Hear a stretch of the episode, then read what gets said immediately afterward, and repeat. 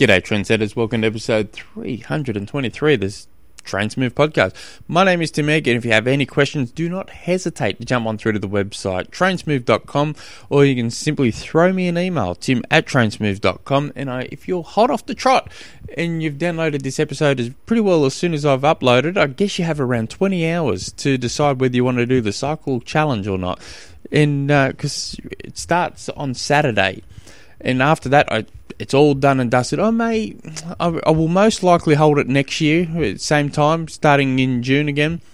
Um, I've had a few people ask me, can we hold it in November? So, so the challenge will cover November, December, January. I'm umming and ahhing about that, but, eh, but, but if you want to hold your own cycle challenge, um, you need to send me through an email, tim at trainsmooth.com, because I'd be really keen to follow your progress. So you may like the concept, or you may want to change it or whatever. i will be super keen to follow. So um, I, I want to know your ins and outs. And just yeah, I, I like it when you guys send me stuff every now and again, yeah, you guys, one of you awesome people shoot me through an email telling me what race you're training for or what you're doing or you know, I like all that stuff. So keep keep the emails coming. I yeah, always enjoy it.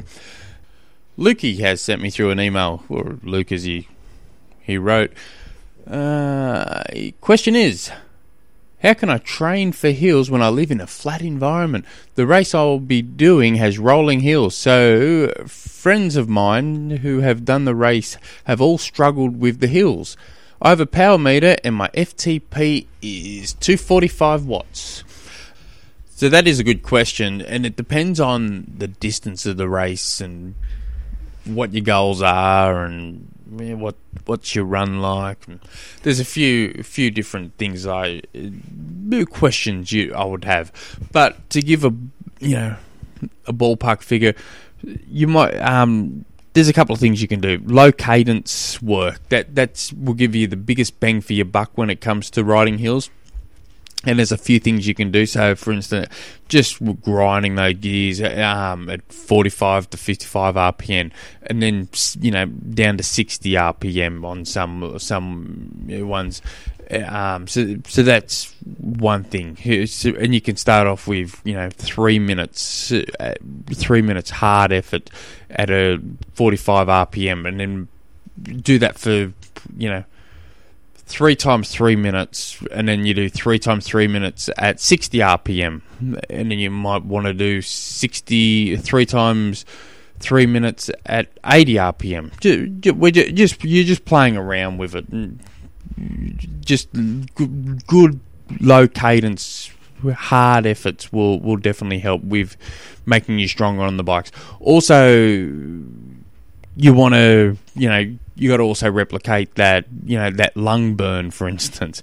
So doing picking a session where you're doing you know you know 40 20 or five times 20 seconds hard 40 seconds easy. Five times 30 seconds hard 30 seconds easy. Five times 40 seconds hard for 20 seconds easy. So you you're just trying to burn the hell out of your lungs. So with the strength work um, trying to work on that lung work it, it can help significantly it also um,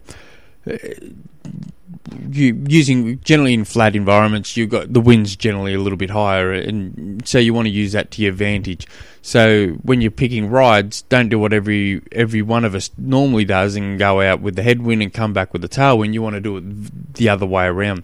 You want to go out with the tailwind, turn around, and just grind away into that headwind. And you can do bursts. So, for let's instance, you're going to do a, a 20 minute at, at tempo you're just riding or, or just you know sweet spot just riding all of a sudden you may just put in uh, 30 seconds hard effort but go back to your tw- 20 minute your particular effort that you're just on so that I really like that I really like that a lot um, so that that's another another little little thing you can do um,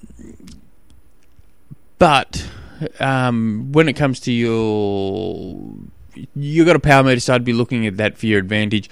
If it's a seventy point three or an Ironman, I wouldn't be letting your power go over your FTP on the hills. That's just going to you know, burn too many matches for very you know for very little gain. So um, and I, and I've got a couple of good examples from this. Uh, for for instance, I was at Ironman Cairns, and I'm sitting at, at, what I thought was a really good group, and we hit this particular hill, and it's it's a nice longish hill, and I didn't let my power go over my FTP of 284 watts. Um, I kept it at that, and they all just took off on me very early on in the hill. I thought, oh, well there there goes that good ride, and I just stuck with my numbers, and by the end of the hill, I'd not only caught them back up, I'd passed most of them. They all took off like a bat out of hell, and they all blew up at the end.